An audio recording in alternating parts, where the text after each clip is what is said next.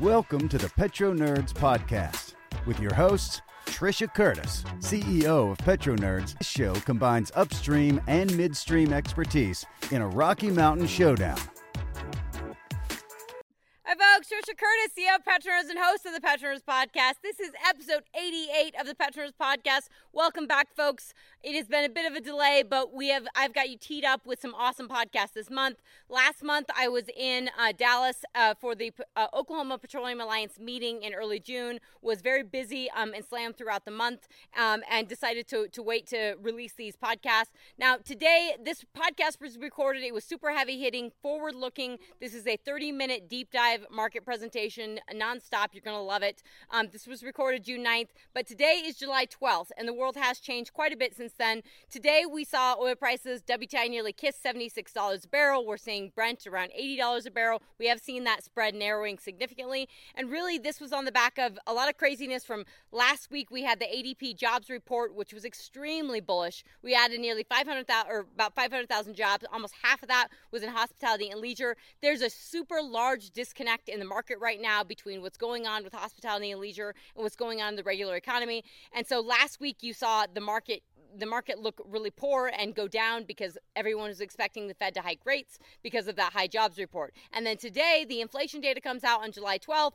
and inflation was t- trickling down. Now, not way down, but coming down. And so that makes everyone really bullish and thinking that hey, the Fed um, is going to be the Fed is going to have to is going to slow down, and that's bullish for the stock market. I think we have to be very careful in how we're equating this to oil. Now, oil really pushed up today because everyone's excited that the economy is doing well and oil prices are ticking that doesn't it doesn't actually make sense to me that inflation coming down um, is bullish for oil prices. Okay, it is bullish for the market, and I understand where the sentiment is going. But technically speaking, if we're slowing and we're seeing slowing inflation, that um, if oil prices are ticking up, that's going to be opposite of what's helping inflation. And if we start breaking down the inflation numbers, they're not as positive as you think. So what we see in uh, food at, away from home is still very, very high. It has come down a little bit, but it's still extremely elevated. We're seeing the same. Shelter costs barely came down. We're still um, shelter uh, inflation is still extremely high, and you're still seeing service services uh, elevated. And the jobs report, we got two different job report last week. We got the ADP report, which is extremely bullish,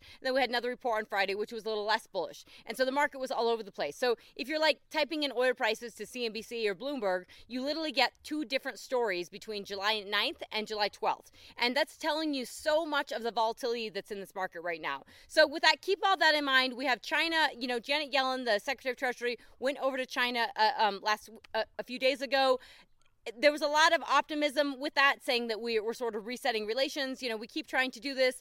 China has put um, export controls on on. on two products and gallium and germanium um, and they you know this is more you know threatening in nature if they could do more. So the the china issue is the real story in terms of the the china issue with us and china in terms of our relationship is is actually quite poor. It's not looking good but everyone's looking for that that something to to latch onto to keep the mar- stock market going higher um, or keep relations going better. And that's that would be positive for china stocks. That would be positive in terms of the china momentum and how the chinese economy is going. And that really really matters for oil. So if you're baking in a in a second half rally for oil prices if you're thinking the oil prices are are going to sustainably go north of 76 you really do have to believe that the china recovery story is here and it's here to stay and that china is going to do a big stimulus package and the tricky part of that is that china has not had a massive recovery in their housing.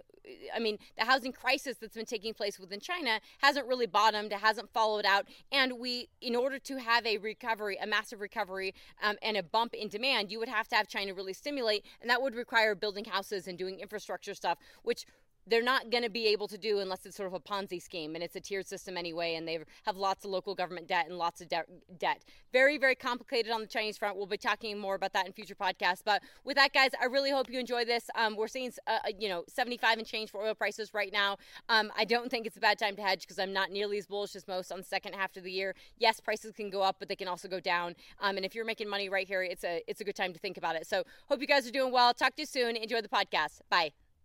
I'd like to introduce Trisha Curtis. She's the president and CEO of PetroNerds LLC, founding the company in 2015, and she began working full time at PetroNerds in January of 2016. She was formerly the Director of Research, Upstream and Midstream at the Energy Policy Research Foundation Incorporated in Washington, D.C. Since 2010, she has led extensive research efforts and major consulting projects and authored several reports on the North American upstream and midstream markets. She was also the manager for strategy and analytics, analytics at Anschutz Exploration in Denver, Colorado. At PetroNerd, she leads research and consulting services.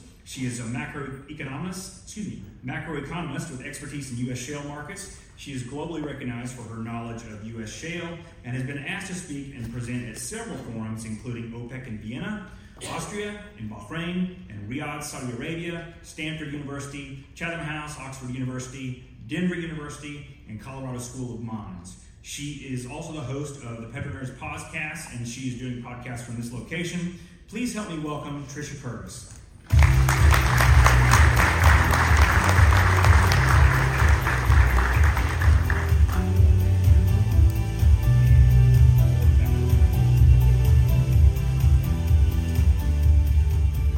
All right, guys. Well, thank you so much for having me here. Um, I feel a little out of sorts because I keep thinking we're in Oklahoma, but we're not because this is an Oklahoma thing. Um, so we're in Texas doing an Oklahoma thing, which I'm still excited about. Um, so we've teed this up really well for this morning. So you've had um, you've had Karl Rove, you had Harold Hamm, you just had that great talk and presentation on natural gas. We just had a little bit of getting into what are the facts and what are the realities. Um, I am tasked with something um, that's going to keep you awake because I've got, I was originally told 20 minutes, then this has moved to 30 minutes. So apparently we don't apply time in the rules exactly here. This is my first time at this event. So I'm going to try to keep this to 30 minutes. We are going to go around the entire world and touch on big issues. Just keep in mind that all of these are deep dives in and of themselves. So we talk about China, we talk about OPEC, all of these are little snippets. So you can come up to me afterward and talk about this when I work with companies. I mean, I'm working with you know, governments, I'm working with individual companies in and outside of the oil and gas industry, energy business. Energy touches everything that we do and impacts this business greatly. Um, so all of this is sort of interrelated, but feel free to ask questions even if you think they're they're silly, uh, we'll get into it. So major takeaways. I mean, we'll cover ESG and the energy transition. I think it's extremely important to talk about because I think it's the elephant in the room that weighs on the industry. And in a place like this, where you guys are very pro oil and gas, it's a pro business state, it's a pro oil and gas state, and where you have fireworks last night and you're supportive of the industry, that's not the rest of the country, right? We, we have, Colorado is not a state that, is, that embraces oil and gas. And it's really important to realize that because the nation is shifting away and the politics in DC have shifted away too. Um, so that's important to put it in context and understand the massive investor pressure and the ESG pressure on publicly traded companies and the lack of outspoken leadership and I know people push back on this, but we do have a lot, we, we don't have enough leaders in oil and gas, particularly public companies, that are willing to talk positively about oil and gas. Uh, we will talk about OPEC and the global oil market. We will talk about U.S. production and shale. And if we have time, and I haven't talked too much, um, we will get into recession and crises and, and the Fed and everything. So what you've had is a perfect storm. Um, and I say this in that you've had, you know, years of poor returns in the oil and gas sector. Um, not criticizing that; that's just reality. Um, you had COVID and you had negative oil prices. You had the, you, we've had this rise of this anti-oil and gas movement, and that's very important to appreciate in the context of when we're investing in this stuff. Um, these are people, you don't just start an oil company um, and, and, throw some cash at it and say, okay, we're, we're done in two years or we're done in 10 years. That's just not how this business works. So it's really important to think about this like any other business, how we invest in it. And with this rise of this anti oil and gas movement and this loss of this generalist and retail investor in the oil and gas space, we've got a conundrum in, you know, why, why do public companies want to buy back their shares? They're telling you they're buying back their shares because their stocks are not valued at the level they want them to be or they think the market should be valuing them at. There's a problem there because that means the market's not valuing it appropriately. And we have to then tell the story of oil and gas for folks to want to put those stocks in long only portfolios and actually invest in them. Um, so we do have a very anti-oil and gas administration. In fact, we've never had a U.S. Um, administration that has been this anti-domestic oil and gas ever. It's never been like this. Um, I had Karl Rove on the podcast yesterday. We talk about this of, of, sort of this administration, but that's important to put in context. Uh, again, ESG investor pressure. I think executive pay tied to ESG metrics and the fact that most of us know, you know, ESG is environmental, social, and governments. but really nobody cares about the S and the G. It's all about the environment, and that's and people just talk about it. It's not well. There's no defined metrics when we're trading stocks in the SEC. There's no definitions around this, so it's qualifications, not um, and and it, we're qualifying this stuff and we're talking about it. and It's very subjective. Um, and then there's just a reluctance to talk about oil and gas, I think, in general. I mean, leaders are beginning to talk about it. You are seeing a turn for Exxon, and I, I criticize, but I give credit where credit is due. And Exxon is turning a bit of a corner and talking more positively and pushing back, um, and that's important. Um, I have to throw this in here because you know, I knew I was going to be having Harold Hamm on the podcast, and I'm a huge fan. Been following him for years. Been cutting my teeth. I cut my teeth on, on Bakken Shale. And um, when your website says fiercely pro-American energy, that's pretty awesome. And it's what these you don't see this across the board for oil and gas companies, and it's something that I would love to see more with public companies being very pro-American energy because we have this we have this opportunity right now from a bipartisan standpoint with energy security and with China to really drive home this message of how important domestic um, oil and gas production is, and it's very important.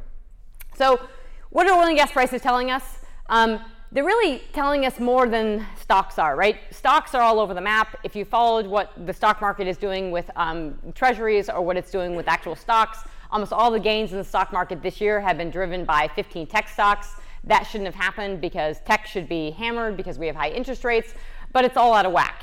And so oil is really probably telling us our best indicator of a forward looking that we are going into recession. Um, it's probably not telling us perfectly supply and demand fundamentals. I don't think 70 is exactly where supply and demand is, but we know that looking outward, demand looks weaker. And we also know we have a lot of supply on the market. Um, and I think it's really important to appreciate that because we tend to, as an industry, be, have groupthink and be very bullish about where the trajectory of price is. And Hamm sat up here this morning and he told you that, hey, the industry has shifted their thoughts on the next two years, but that's only very recently. Most of the industry is pretty bullish on prices over the long term, and that long term thinking kind of gets messy with the short term because right now we're sitting at $70 oil.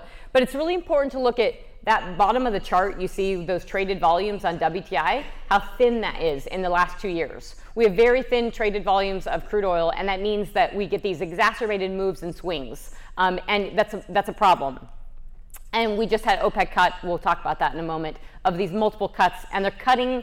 It, every time they cut, you get a modest spike in oil prices and then it comes down. So they're cutting into recession and they're cutting into a deteriorating market. And it almost never works for, I mean, it just never works for actually holding up oil prices.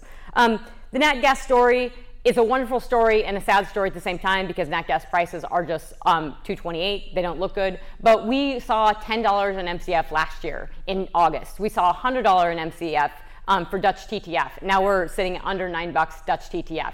Amazing story. The weather really did save Europe. I mean, Europe would be in a completely different situation had it not been for warmer weather. And we're just producing massive quantities of, of natural gas and crude oil. And I, I, put this chart up. I know you guys know how much we produce. I speak to a lot of folks in DC, I speak to folks all over the world, and they appreciating how much we've clawed back from our 13 million barrel day high in 2019 a lot of shale skeptics and folks did not think we could come back. We're at 12.7 million barrels per day now. We are doing that with a lot less rigs and, uh, and less people, less everything in an inflationary environment. This, this industry is very good at um, working with the system. So, yes, it's hard, and yes, there's been inflation, and yes, there's labor constraints and everything, but we've still managed to claw back a lot. And the problem is with that production figure of gas, it's 100, we're almost at 124 BCF a day of gross withdrawals. That's gross withdrawals, not all marketed, but that's a massive amount. That is over, th- the, the world consumes and produces 400 BCF a day of gas. And we're producing over 100 BCF a day of it. And we're just clawing our way forward when we're not even actually going after much nat gas. So all of that's associated. It's great, it's wonderful for the reservoir, you got a nice gas drive, but it's hard when prices are lower. And unless oil prices go down, you're not gonna see gas production go down either um, because you have all the associated gas. And when I say we're doing more with less, I know this is a rig count chart and everybody thinks they know it and it's no big deal and we don't have to look at it, but it is really important to appreciate historically where we're at. And each time we drop in prices and each time we have a reset in the industry, we're not going to go back to where we were in 2010 and 2011. We never need we we didn't need those rigs. We came back down and then we're we're down at we we haven't come back to our pre-COVID highs and we don't need to because we're almost at 13 million barrels per day and we have a lot less rigs and we're dropping off rigs now because oil prices have come down, but really because nat gas prices have come down and a lot of oil companies are impacted by that. Now, On this anti-oil and gas administration, if you are a bull out there, there are a couple bullish theses. Um, loss of strategic petroleum reserve, not having enough, and having geopolitical crises and risk, that's enough to take down, that's enough to spike oil prices. Those spikes I don't think are sustainable, but regardless, um, this is a big deal when our administration has sold off a lot of uh, strategic petroleum reserves, and we have about 17 days of d- total demand cover. Um, permit approvals, if you are in the federal space or you have federal land, you know this. Um, that is just just for color clarification. Those are federal permit approvals under Trump in red, Biden in blue. Those have really come off. And the reality is is that if you are trying to re-up a permit or just get reapproval for an existing permit, which every administration pre this one did, including Obama, this one's not doing it. So this is a problem for future production in America and and investment in the U.S. Um, and people think this isn't a big deal, but it really is a big deal. Um, the other thing is the overall communication, how we're talking about this, is that, you know, G7 communique, this was the, we've been working at this for years between the US and Japan about what was the energy, what was the communique going to actually say? Um, if you go back in history and you look at our communications with China and these communiques, they're worked out for years. And Japan wanted this to talk about oil and gas investment, particularly gas investment. And what came out was this pretty progressive document that talked about a lot of things and very little on energy. And it says, it can be appropriate, which is pretty mind blowing in a 400 BCF a day supply and demand world that it might be appropriate to invest in oil and gas. And these are really serious consequences because when the US administration gets on television and says, we might need oil for 10 years, and this says we might, it might be appropriate to invest in natural gas, it's a problem because it's not sending the market appropriate signals to actually invest. And we know that because it's hard to get LNG um, export facilities built because we cannot get the investors in place. And so this is why people have to start talking about the industry and telling the long-term story and long-term demand story of this as opposed to pushing the energy transition stuff, especially if you're an oil company, because we have to be able to invest and you have to tell people why they need to invest. Um, and you know, I have a lot of bones to pick with the International Energy Agency, but I think it's really important to appreciate if you're talking about net zero, if you are a company that has signed on to net zero and you are talking about it, I, there's problems with that, and that's because a lot of people don't understand what net zero is. Um, IEA in 2020, the IEA came out and said basically turned themselves into a somewhat quasi um, advocacy group, and they came out and said that it was their objective to come out of this COVID crisis cleaner and greener. Um, in 2022, they basically said, "Hey, um, we're not, we don't have enough clean energy. This energy crisis that we're facing and this war in Europe, this is if we had more clean energy, that's wind and solar, basically, um, and batteries, that we would have solved this problem, which is just not true. And the problem is, is that in 2030, if you're an oil company, if you signed on to net zero, what net zero is in 2030, you have a 25 million barrel a day demand drop by 2030, which means we're all out of a job, everybody in this room, if we have a 25 million barrel demand drop. It's not going to happen, but it would crater the economy, crater the U.S. economy, the world economy, and that's what that's what net zero by 2050 is. So it's important to appreciate that. Same thing for nat gas. We have to drop off nat gas by three quarters of demand. Um, so demand outlook. All the demand outlooks right now, in terms of the bullish ones you're hearing from OPEC or IEA on oil, is all rests on Chinese demand. And China, as, as uh, we had previous speakers talk about, China has not come back the way it was expected to. They lifted the zero COVID band aid. I spend tons of time on China, um, way more than most people realize because I do a lot of a lot of work on it. And um, the economy is riddled with issues, um, not just debt. We got housing issues, um, you know, potential crises, potential war in the Taiwan Straits. Um, but there's a lot of risks to that demand outlook. So going in the future, it doesn't look it doesn't look so great for the second half of the year. And we have OPEC plus cutting. So we've had multiple cuts. We just had a recent cut. Saudi Arabia added a voluntary cut of 1 million barrels per day. Um, they're trying to get back to this $80 figure. They're not getting, I mean, they're sort of hovering around that. But the problem is, is they were producing 10.5 million barrels per day in April. Um, so we're just getting to this point where we're taking off barrels off the market now. Um, but it's not, it's not soon enough for in terms of a deteriorating market. And we have Russia. I mean, there's a really impressive supply story. We're producing 12.7 million barrels per day. Russia's got 11 point, over 11 million barrels per day on the market. Despite this war in Ukraine, Russia has had incredibly resilient production, incredibly resilient, and really resilient exports. They're at record high exports of over 8 million barrels a day of crude and product, and all that's on the market and all that's weighing on the market, and that is fighting for the same places that Saudi normally puts their barrels. Russian crude is heavily discounted. Now, they have a lower break even than most people realize. I mean, pre war in Ukraine, their, break, their fiscal break even for their oil is around for in the 40s, in the low 40s. Um, obviously, it's probably higher because they're paying for the war in Ukraine now. Um, but they are moving their crude. I mean, India's taken almost 2 million barrels per day. China's taken over 2 million barrels per day. It is finding a home and it's moving its way around the market. So we're one year on into this war in Ukraine, and I think it's, it's very important to appreciate that uh, it's going to be here for a while. There's no sort of end game. This is a bit of a stalemate. And there are huge consequences that. The big consequences are war fatigue, are the cost for this. There's, there's lots of ramifications, and there's consequences to we're draining our ammunitions. Um, we've got lots of ramifications that impact um, energy. And if you if you've seen this Financial Times article, there's an article about a company that was actually making ammunitions for the war in Ukraine in Europe to sell to or to give it to Ukraine, and they couldn't get the power because they were fighting with a TikTok facility for power generation in Europe. No lie, 100% truth. But the point is, is that that's that's your map from one year. It's changed, it's switched all the way to the east, but it's ongoing and it's entrenched. And this war happened um, partly, not wholly, but partly because le- Europe gave Russia all the leverage that they could in terms of energy. So this is a chart. That orange line tells you European um, gas consumption. 55 BCF a day of gas consumption, 20 BCF a day of gas production. Gas production is on the decline. That, that gap in there, they have to fill with imports. Their exposure was 18 billion cubic feet per day to Russia alone. That is just not a scenario you want to be in. And that is exactly what Europe and the rest of the world is doing with China now. They're just saying, okay, we won't get nat gas, but we'll get all our solar panels and all our batteries and all of our transmission lines, and we'll get all of this stuff that we have to, all this intensive metal stuff that we have to process, we'll get it all from China. So, same boat we're in. Um, this is the financial assistance to Ukraine. We have provided most of it. Um, I'm not criticizing this. I'm just telling you it is a lot of money and um, it's not necessarily sustainable, especially when we have high interest rates, especially when we have debt. And then if you have an issue in the Taiwan Strait and we have to do other things, if I'm China, I'm thinking this is not so bad. I've got Europe, I've got the US, they're draining their ammunitions, they're exhausting themselves, and then if I want to go do something in the Taiwan Strait, they're going to be they're going to be fed up with this and they're not going to have the supplies. So it's, it's, not the, it's not outside of the realm of possibility. Now, Russian trade, Russian trade has grown for the past decade, um, really increased with China. So China and Russia is, are very, very tight. China has basically supported this entire war in Ukraine um, because they're the only country that's really doing this, this cross-border financing. It's, it's, that's that 80 billion mark. It's marched up each year. 2022 was a record year for trade.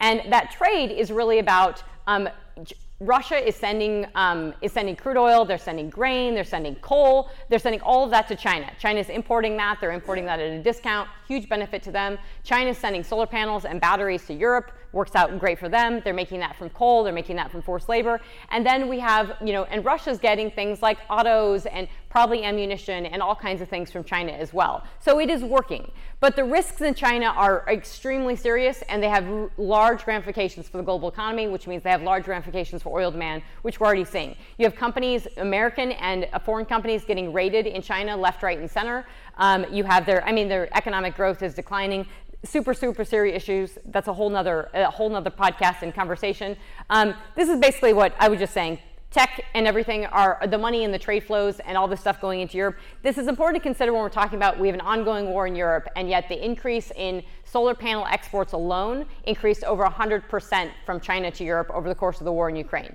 So if you want to know a country who has won, um, it is China during this war. And this is the trade with China with Europe. It's gone up exponentially since the war in Ukraine. Um, that's a really serious given that um, you know Europe is supposed to be a democratic country, supposed to be bastions for human rights. That's the province of Xinjiang. That's from China's 14th five-year plan. There's massive, uh, the documentation on forced labor and uh, labor transfer programs and all the internment camps and everything. I'm not blowing smoke. It's very, very real. Sheffield University has done tons of great work on it. But it really does matter because they're in the crux of this whole ESG energy transition. And that is that they dominate the solar, not just onshore wind turbines, battery manufacturing, but also all the battery processing and almost all the supply chain for, for solar panels. So when you're putting solar panels on your roof, not only are they really poor and inefficient forms of energy, um, that do, by the time they get to these light bulbs, we've lost so much energy, but they are coming from China, they are coming from coal, and they are coming from forced labor.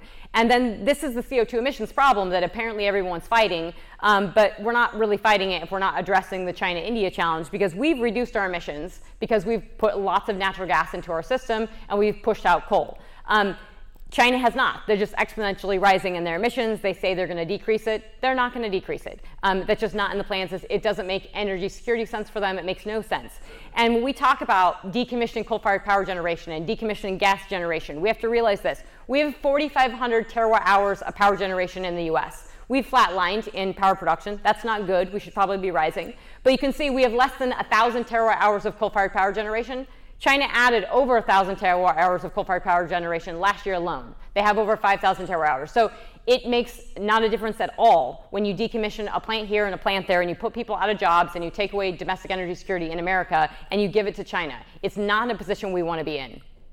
So U.S. shale, um, I'm going to keep going with this. I'll probably go over time, but we'll, we'll wrap it up.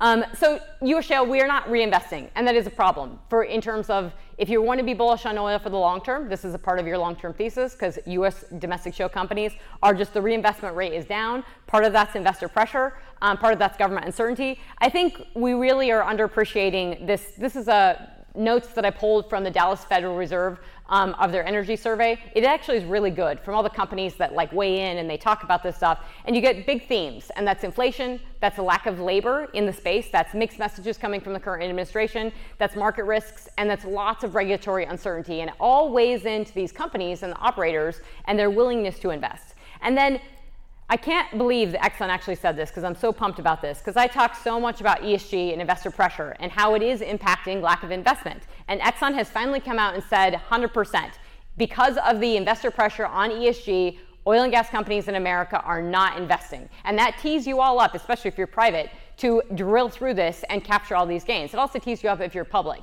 And we do know this that I think the industry is getting a little bit lost in thinking that, well, oil price is going to be high, so even if we have a bad regulatory environment, we'll live through it. This is not the Obama administration. Okay, we are not. We have never been here before. So this, you got to gear up for a really intense fight because if this continues to go down the path it's going, you're not going to have an, a country that you're going to be able to operate in. That's going to be increasingly burdensome because they don't want you to do business in this. I mean, they, they want to put this business um, out of business.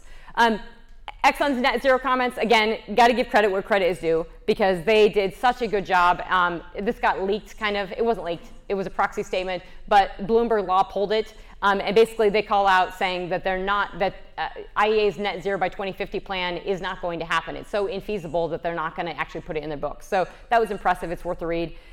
If we look at shale production, I mean, we're crushing it in the Permian. Over 5.5 million barrels per day. Nat gas production is over that associated gas, over 21 BCF a day. But where we see this problem, New Mexico just charging ahead. I mean, two counties, Lea and Eddy County in New Mexico, are just crushing it, almost producing 2 million barrels per day in two counties alone. That's just so impressive from a frac standpoint, from a rock standpoint. It's awesome. But if you flip over and you look at Colorado and California and Alaska, we're on this kind of terminal decline. In California, we lose about 3 million barrels per day each month.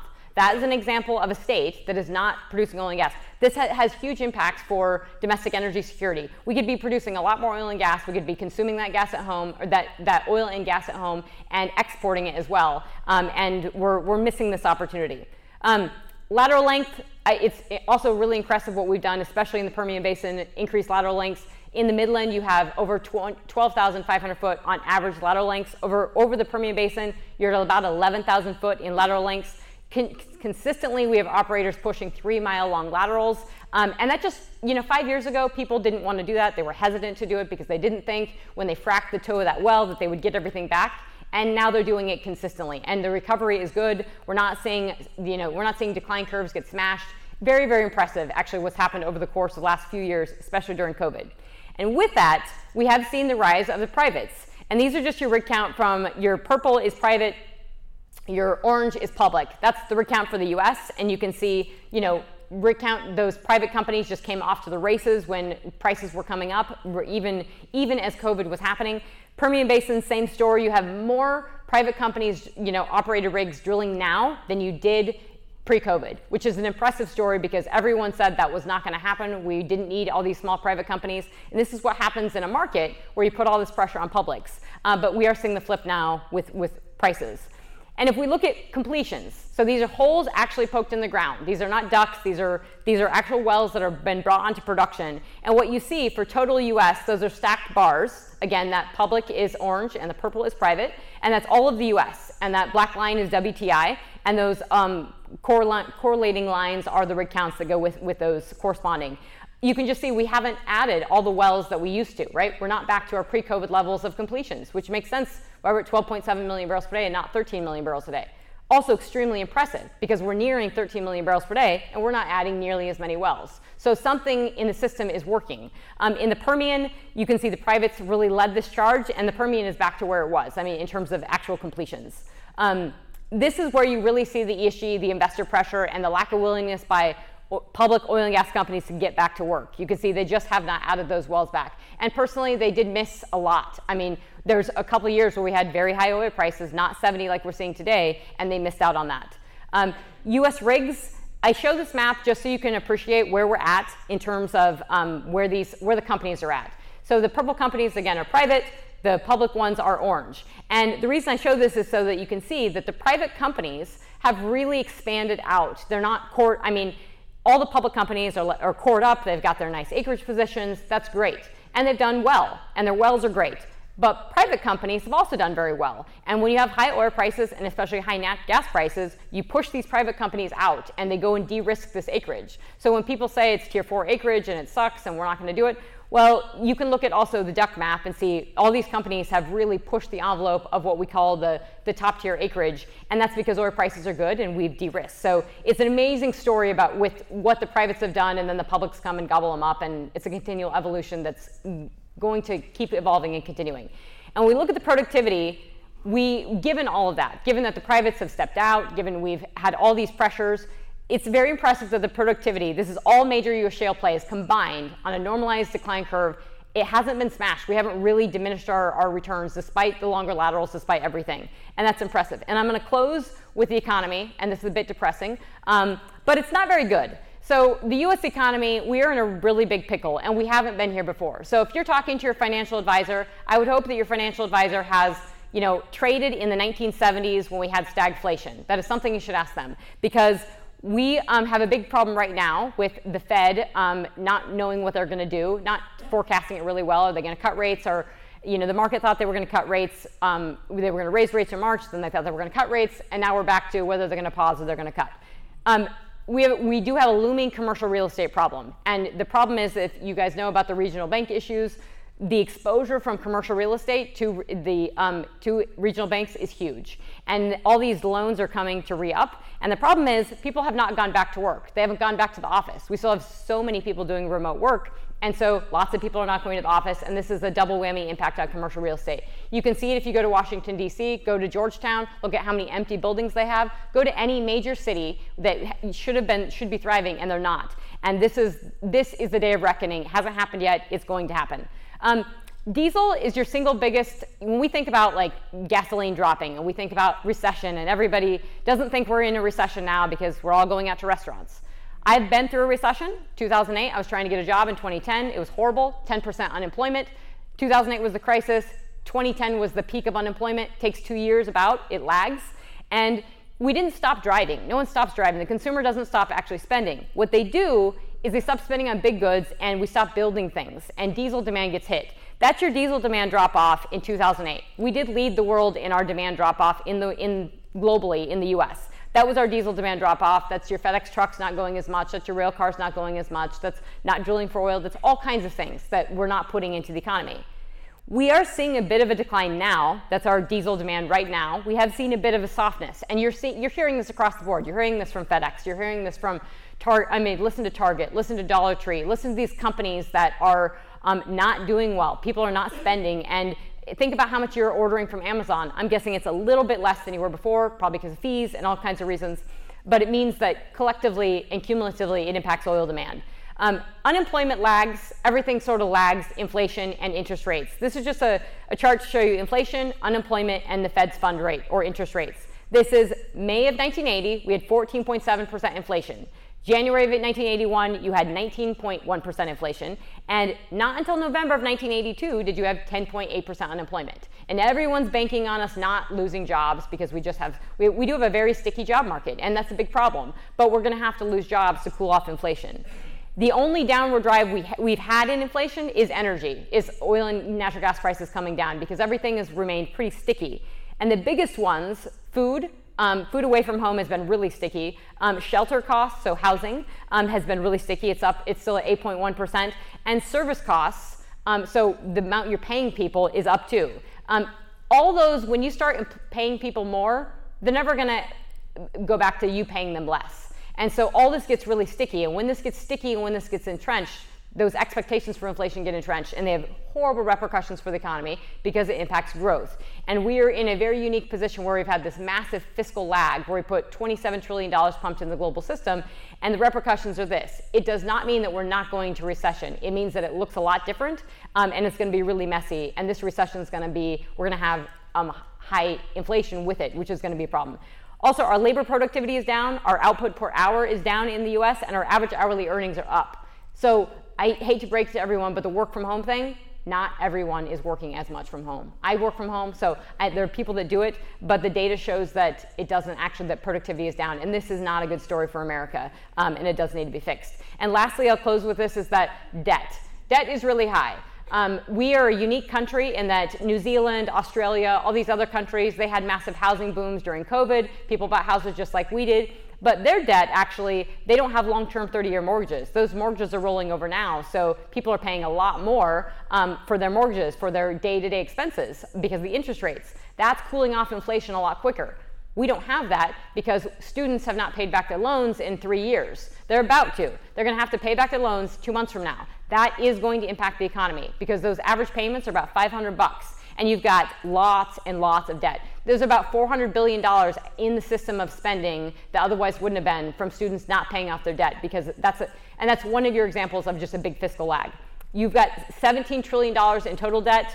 Um, a massive amount of that, that red chunk is mortgages. And yes, a lot of those are low fixed rate mortgages. But if, um, if you were double income and you bought a million dollar house during COVID um, and you took out a $500,000 mortgage, if one person loses a job, even at 3%, that mortgage might be harder to pay off. And that's what people are not banking on is that the job losses. And that credit card debt and those student loans, those are all going up. And those are for the young people. The young people are already delinquent on their loans and they haven't even started paying back their debt. So I apologize if that's a negative note, but that's how I'm going to end it because um, that's reality. So, questions?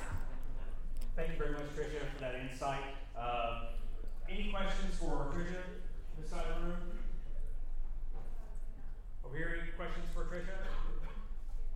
You're going to be around for a little bit. Yep. This is free consulting. Come on.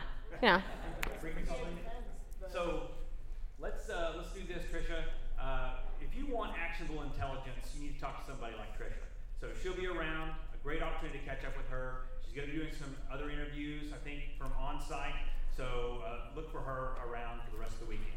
Thank you. Yeah. Got a question? Yeah. I can shout. Go ahead and shout.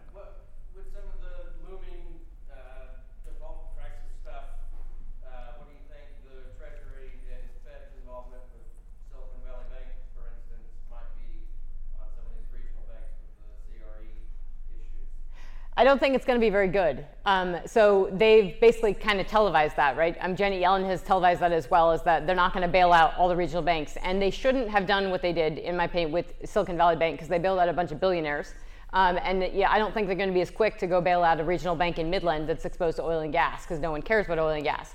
Th- this could happen. I mean, we do have exposure for oil and gas and regional banks as well. So, but the regional banks is really commercial real estate, and um, they're. I don't the shoe is eventually going to drop. You're going to ha- it has to drop somewhere, and they're not going to bail them all out, so you will have a problem. But they're kind of leaning in on that too. The Fed is thinking, well, if this happens, that's going to hurt the economy, and that'll kind of that'll be deflationary. So maybe we don't have to raise rates. And so they're in a real big pickle between what to do with raising interest rates, sticky inflation, a more resilient consumer that's spending money on credit cards and buy now, pay later, and, and racking up all his debt um, and young people that haven't paid off student loans, and then this looming commercial real estate thing. And they're all just kind of pretend kicking it down the road. Um, so when, when one of the shoes drop, we'll see. But I don't I don't think they're going to go out and bail out all the regional banks by, by any means. So you're you're you're going to have some. You will we will definitely have banks go under.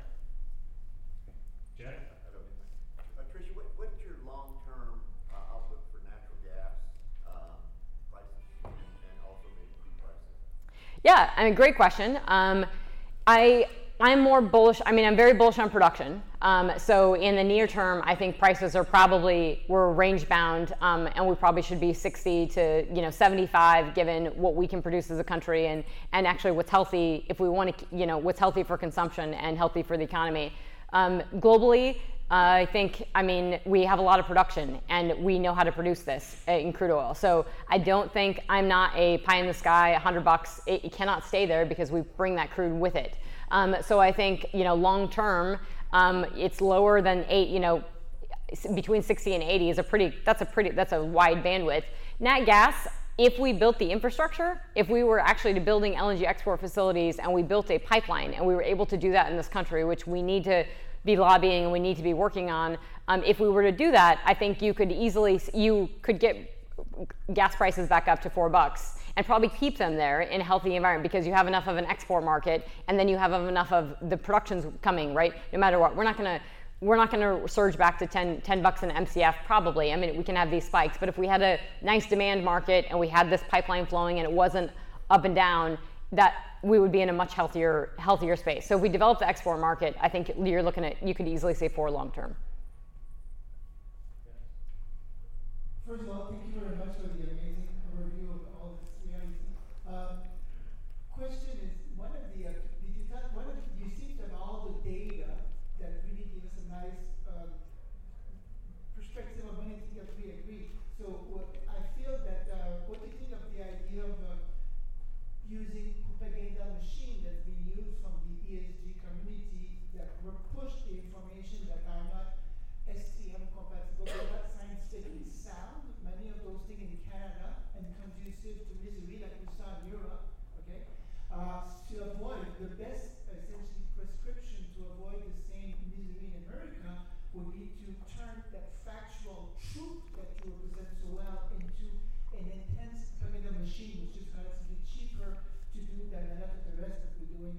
So I'm wondering, how about you know uh, doing this? Do you think there's a future into turning the data into a very powerful series of messages? Because I think you're the right person for it. Um, I, I well, I love. I mean, it's partly why I do what I do because I'm deeply passionate about it and pretty relentless, um, and I care about it. And obviously, you know, a, as you guys have seen, petroleum, PetroNerds, it's more than that. It's all interrelated, electricity, everything. Um, so the industry has got. I mean, and I say this truthfully, the industry has got to invest in people like me, but in everyone. You got to invest. You got to put your money where your mouth is, and you need to be supporting nonprofits, and you need to be supporting groups that are working on energy security, that are working on this stuff, because we're killing ourselves to get the message out there to do this stuff.